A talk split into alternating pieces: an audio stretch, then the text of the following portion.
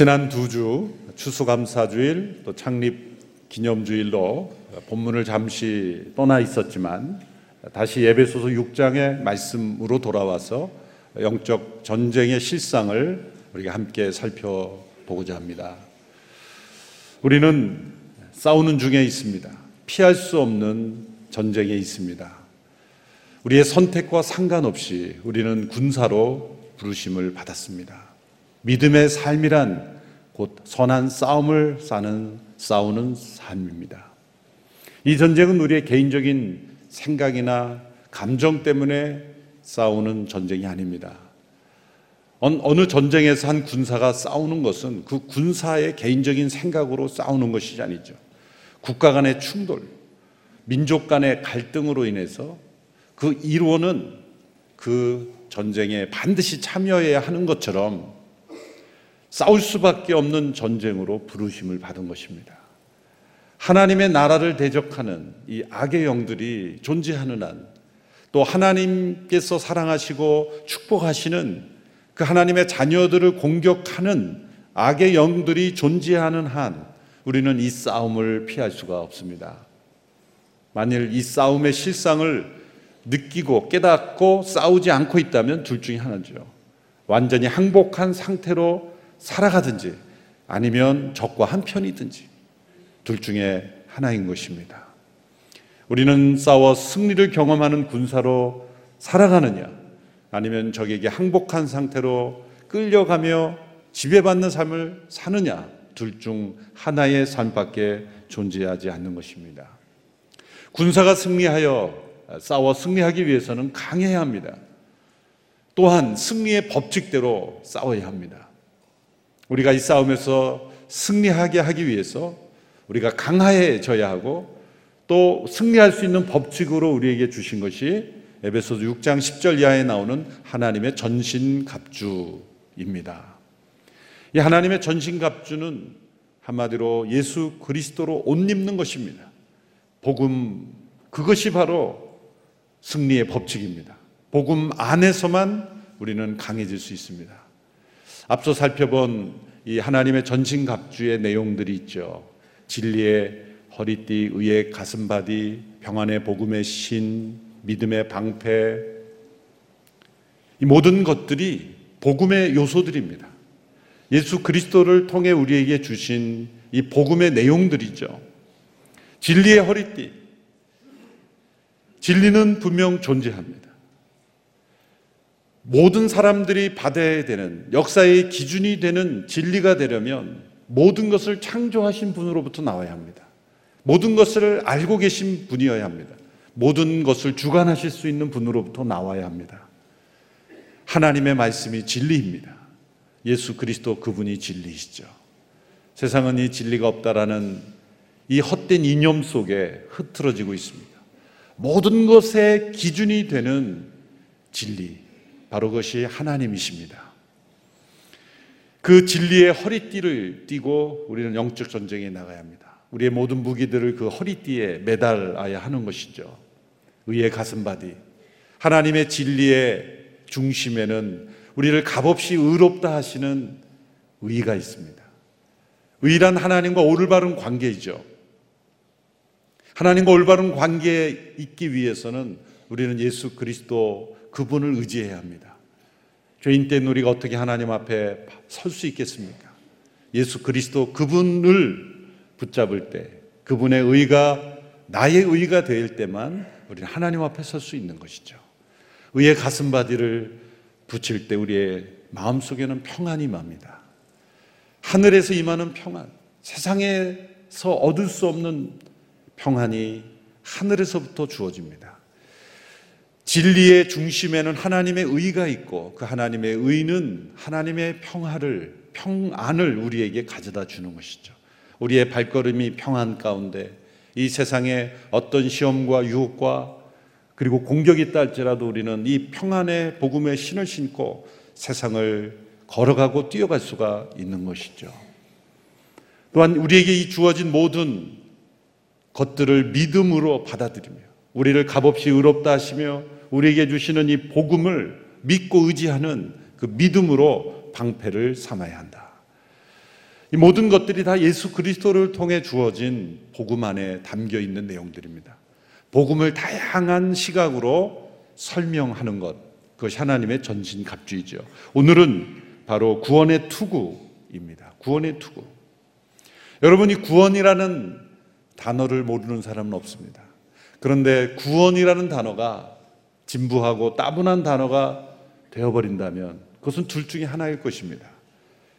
그것은 예수 그리스도를 통해 구원받지 못한 사람이거나 아니면 구원을 받았지만 이제는 복음 안에 거하지 않기에 영적 전쟁에서 패배하며 살아가는 사람. 이 두 부류의 한 사람일 것입니다. 오늘 이 하나님의 거룩한 귀한 날에 구원이라는 단어가 나에게 얼마나 절실하게, 얼마나 살아있는 단어가 되었는가. 구원. 그 단어가 살아있는 그런 경험이 나에게 있는가. 2011년도입니다. 소말리아 해적들에게 납치되어서 억류되었던 우리나라 선원들이 아덴만 구출 각전으로 구출되었을 때 온 국민이 얼마나 기뻐했습니까? 신문 방송에 그 구출 소식들이 전해질 때 가족들만이 아니라 온 국민이 다 그 구원의 소식에 기뻐했지 않습니까? 그것이 바로 구원이죠. 유람선을 타는 관광객들은 그 좋은 경치를 바라보면서 감동을 하지만 제일 관심을 기르지 않는 것이 구명보트예요. 그냥 배에 붙어 있는 거지. 구명보트를 보면서 감격해 하는 사람 없습니다. 유람선을 타는 사람들은 구명보트를 보러 탄 게 아니죠. 그런데 만일 배가 풍랑을 만나 좌초되고 풍랑에 휩쓸려 가는 상태면 모두가 쳐다보는 게 구명보트만 쳐다볼 거예요. 구원이라는 것은 어떤 상태에 있느냐에 그 단어가 감격 있게 살아나는 것이죠. 길을 가던 어떤 사람이 알약 두 개를 주면서 먹으라고 먹겠습니까? 뭔 줄 알고 먹습니까?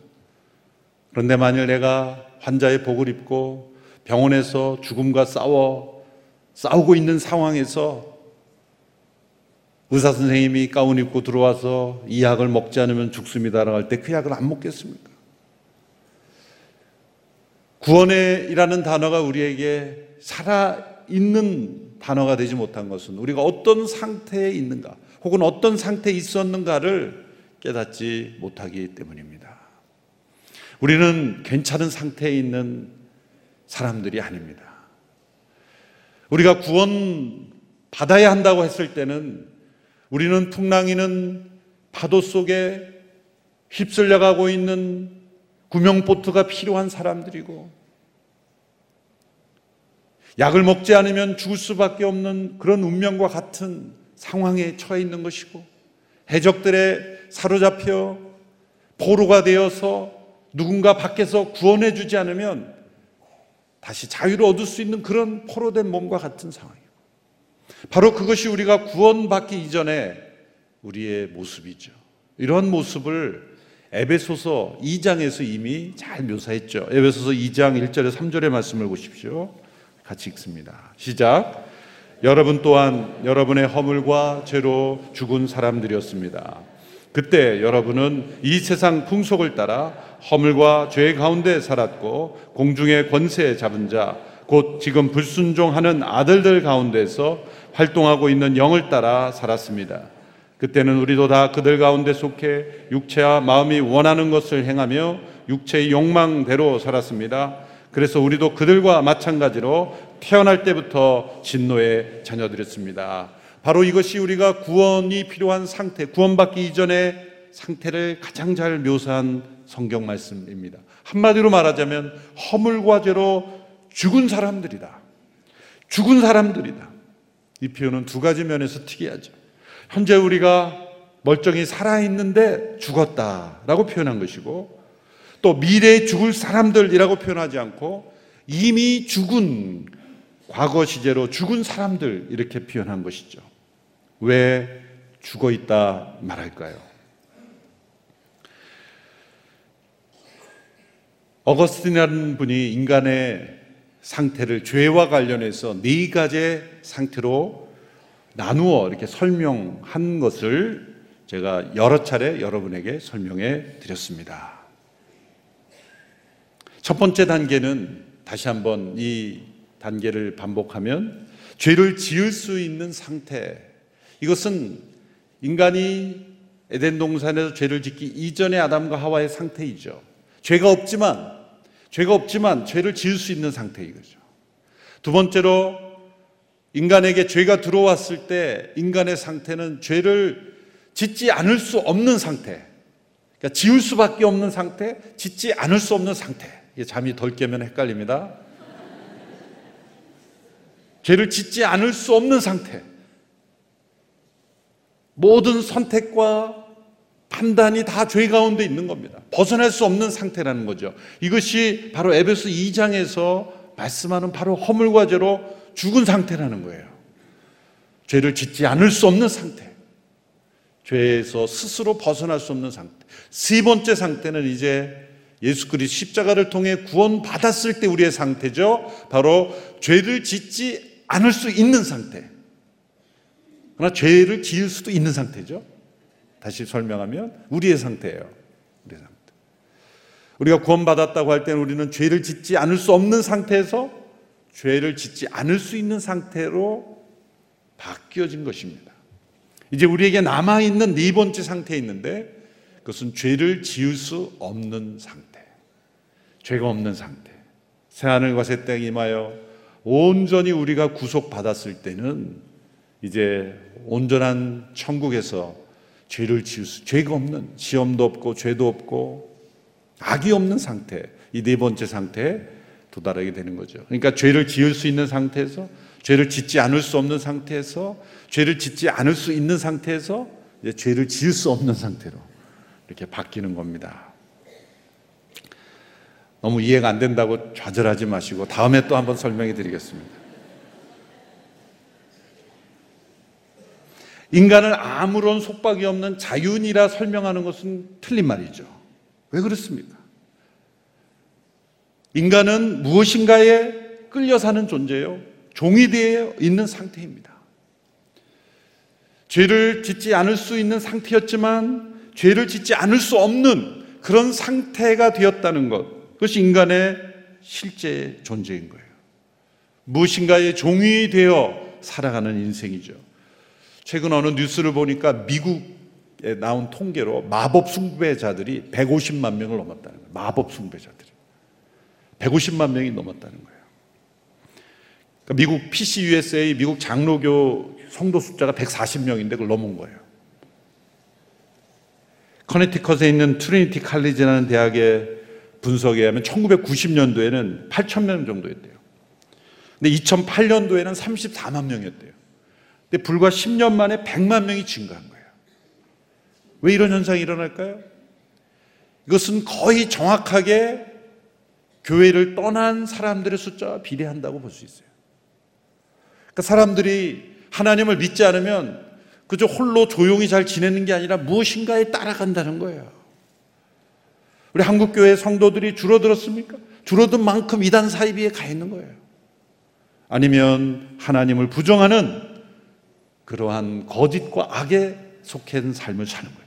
사람들은 스스로 홀로 고고하게 사는 존재가 아니에요. 무엇인가에 끌려 사는 존재. 그래서 에베소 2장에서는 이것을 세 가지를 따라 산다 말씀해요. 이 세상 풍속을 따라 공중의 권세 잡은 자, 불순종의 아들들 가운데 역사하는 영을 따라 그리고 육체의 욕망을 따라 우리는 따라 사는 존재예요. 사단은 이 세 가지 영역을 가지고 우리를 이끌고 있어요. 이 세상 풍속을 따라 공중의 권세 잡은 자를 따라 육체의 욕망을 따라 이 세상 풍속을 따르는 것. 며칠 전 뉴스를 보니까 뉴욕주에서는 제3의 성을 인정한다고 아예 남자, 여자 혹은 제3의 성 메일, 피메일, X 자기가 선택하라는 거예요. 어떻게 성을 자기가 선택합니까? 정말 우리나라에 만일 제3의 성을 인정하는 그러한 제도나 법이 주어진다면 우리 모두 나가야 돼요. 거리로 나가야 돼요. 하여튼 저도 나갈 거예요. 여러분 나오실 거죠? 세상의 풍속이에요. 진리가 아닙니다. 육체의 욕망을 따라 인간을 살도록 부추기는 거죠. 영적으로 죽어 있는 겁니다. 죽어 있기 때문에. 허물과 죄로 죽어 있기 때문에. 이 세상 풍속을 따라 공중의 권세 잡은 자의 영을 따라 육신의 본성을 따라 사는 이 모든 사람들을 한꺼번에 말하자면 곧 진노의 자녀들이다. 하나님의 진노 아래 태어날 때부터 진노의 자녀들. 인간의 상태가 이렇게 심각하기 때문에 아무리 사람들이 만든 제도와 법과 어떤 문화, 과학으로 이 죽어 있는 인간의 상태로부터 벗어나지 못한다는 거예요. 인간으로부터 나온 어떤 과학이나 문명이나 제도나 법은 영적으로 죽어 있는 상태, 곧 죄를 짓지 않을 수 없는 상태에서 죄를 짓지 않을 수 있는 상태로 건질 수 없는 거예요. 오직 우리를 창조하신 하늘에 계신 인간 밖에 계신 인간을 창조하시고 인간을 주관하신 하나님으로부터만 이 구원의 역사가 일어날 수 있는 것이죠. 그래서 에베소 2장 4절에서 6절의 말씀 아니겠습니까? 우리 같이 읽어보겠습니다. 시작. 그러나 자비가 풍성하신 하나님이 우리를 사랑하신 그 크신 사랑으로 인해 허물과 허물로 죽은 우리를 그리스도와 함께 살리셨습니다. 여러분 은혜로 구원을 받은 것입니다. 그리고 그리스도 예수 안에서 함께 일으키시고 함께 하늘에 앉히셨습니다.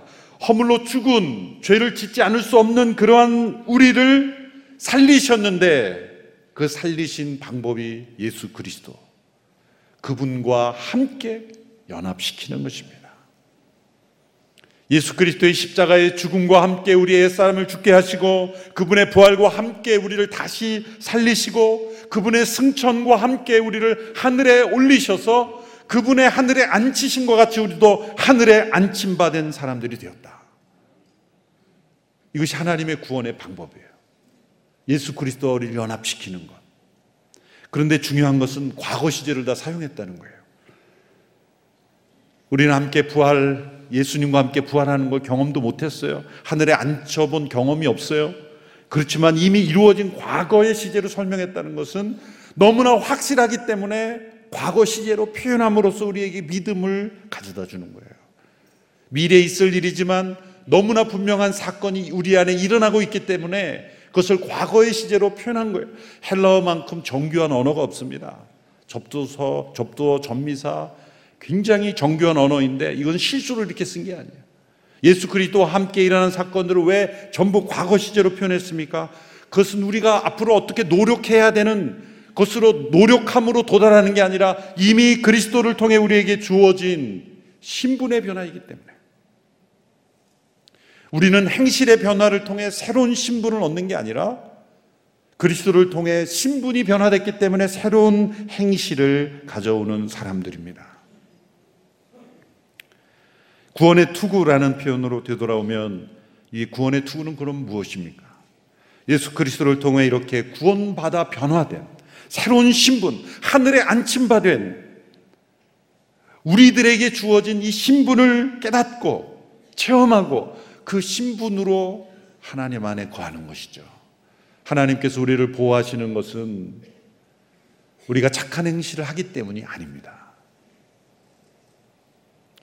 우리 안에 일어나는 아무리 스스로 착하다 해도 여러분 착한 일 해보셨죠? 그래도 일부 예배 나오시는 분들 정도면 착한 일 하시는 분이에요.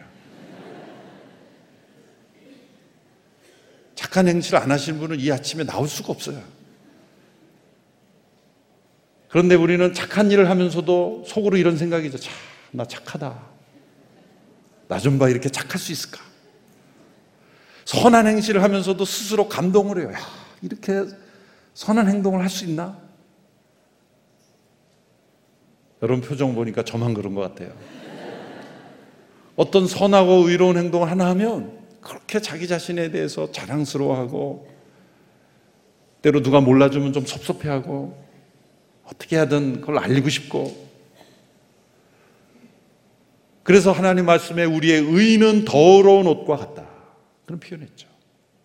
하나님께서 우리의 의로운 행동을 보시고 우리를 자녀 삼아 주신 것이 아니라 우리의 옛사람은 십자가에 예수 그리스도와 함께 죽게 하시고 그리스도의 부활과 함께 우리를 다시 살리심으로 하늘에 앉히신 바 된 오직 예수 그리스도를 통해서 우리를 하나님의 자녀로 삼아 주신 우리를 구원하시는 그래서 구원은 우리가 어떤 상태로부터 어떤 상태로 변화되었는가가 중요한 거예요.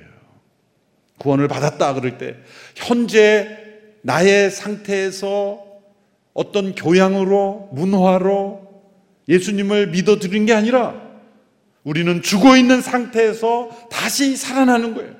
진노의 자녀에서 사랑의 자녀로 변화되는 거예요. 불순종의 자녀에서 순종의 자녀로 변화되는 거예요. 어둠의 자녀에서 빛의 자녀로 변화된 겁니다. 죽음에서 생명으로 변화된 것입니다. 그리고 그 변화는 우리에게 약속되어 있어요. 그래서 데살로니가 전서 5장 8절에서는 사도 바울이 에베소서에는 구원의 투구라고 했는데 데살로니가 전서에서는 다른 단어 하나를 더 포함시켰어요. 5장 8절의 말씀 같이 함께 읽어보겠습니다. 시작.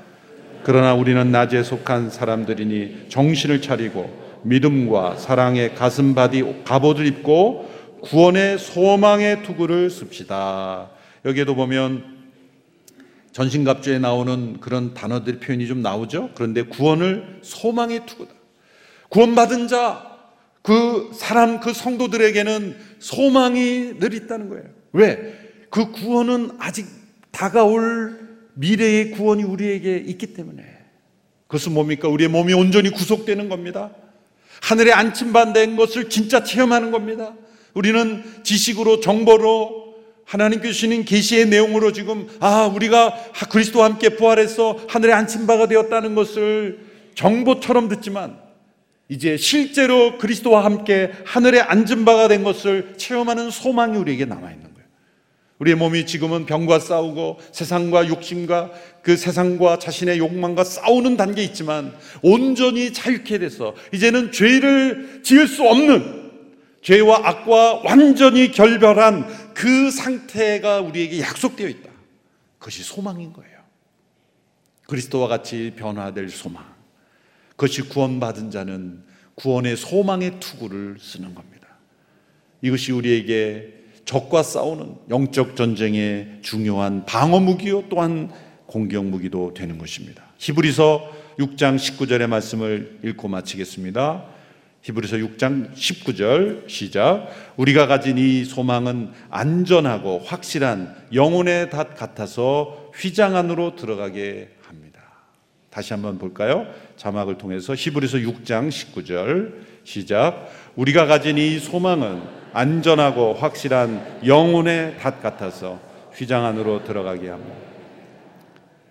다시 견고히 내려진 배가 파도에 휩쓸려 내려가지 않듯이 그리스도 안에서 그리스도를 통해서 구원받은 자의 소망은 우리의 영혼을 견고하게 지키는 영혼의 닻이 된다는 거예요. 구원이라는 단어가 우리에게 가장 절실하고 우리를 날마다 일깨우고 우리를 흥분하게 하는 단어가 되기를 축원합니다. 그리스도의 십자가 부활로 우리에게 주어진 이 새로운 신분을 날마다 기억하면서 우리가 장차 온전히 구속받을 것을 바라보는 소망으로 살아갈 때 사단이 세상을 통해 우리를 어떻게 공격해도 빼앗을 수 없는 하나님께 주신 이 구원의 축복을 우리가 견고히 지킬 때 우리는 승리하게 될 줄로 믿습니다. 기도하겠습니다. 우리를 그리스도를 통해 구원하심을 감사합니다. 이 구원이라는 단어가 우리에게 너무나 깊은 감동으로 다가오게 하여 주시옵소서. 구원받은 자니 하나님의 자녀로 새로운 신분으로 우리를 변화시켜 주셨으니 날마다 하나님과 교통하며 우리가 싸워야 되는 영적 전쟁에서 승리하며 우리에게 주어진 이 구원의 소망의 투구를 쓰고 승리하는 삶이 되게 하여 주시옵소서. 예수님의 이름으로 기도하옵나이다. 아멘.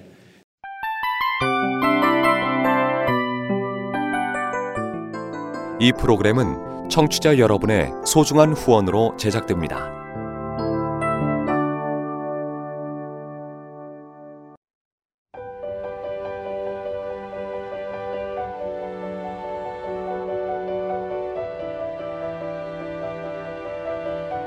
세상에는 수많은 교회들이 있지만 더 깊이 있는 말씀 강해를 찾기 위해 크기로만 교회를 선정하지 않습니다. 보다 좋은 영적 콘텐츠를 더 많이 나누기 위해 방송비를 받지 않습니다. 1년 365일 복음만 전하고 싶어서 우리는 광고를 하지 않습니다. 온누리의 복음을 땅끝까지 CGN TV와 함께 땅끝 선교사가 되주세요.